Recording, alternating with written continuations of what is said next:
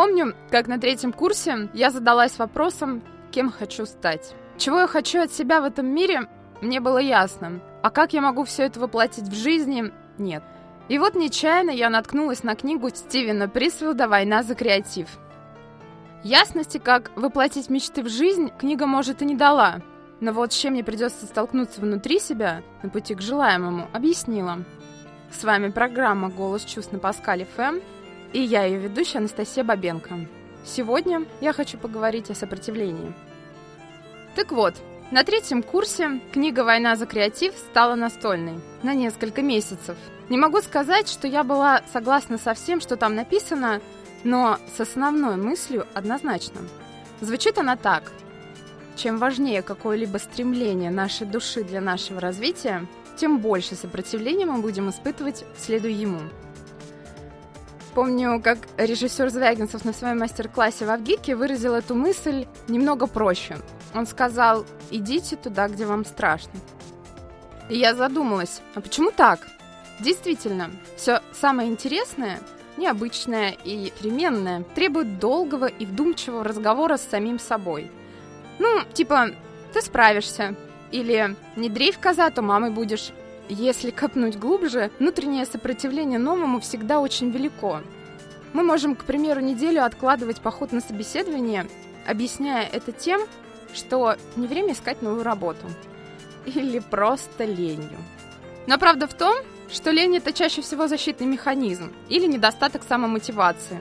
Как, впрочем, и другие отговорки. Сопротивление новому может проявляться в чем угодно, ну, даже в страхе написать резюме. Как сказала мне на это любимая учительница, да, всегда так. Это нормально, люди боятся перемен. Я вообще, когда последний раз искала работу, писала резюме сутки. Вот и получается, что мы сопротивляемся всему, что выводит нас из привычного, что заставляет двигаться навстречу к желаемому и волнующему.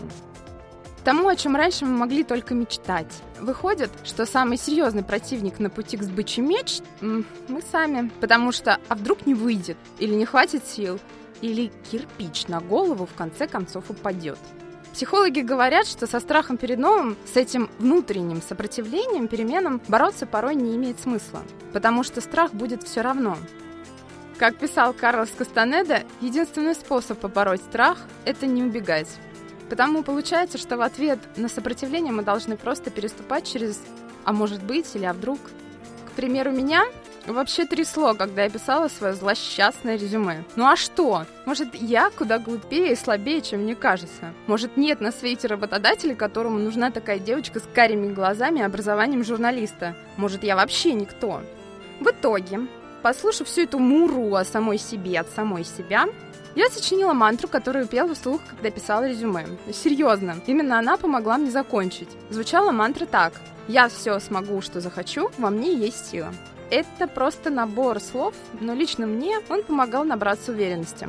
Один из приемов самовнушения. Так каждый человек в ситуации, когда сопротивление чему-либо становится очень сильным и мешающим, может просто проговаривать вслух или про себя слова, которые будут его успокаивать. И надо делать. По своему опыту скажу, после того, как я справилась с этим, сопротивление стало слабее. В итоге получается, что внутреннее сопротивление – это набор наших комплексов, которые приобретены нами в ходе жизни. Неуверенность в себе, сомнения, прошлые неудачи и, возможно, тяга к перфекционизму, которая никак не лечится, кроме как действием и личными достижениями.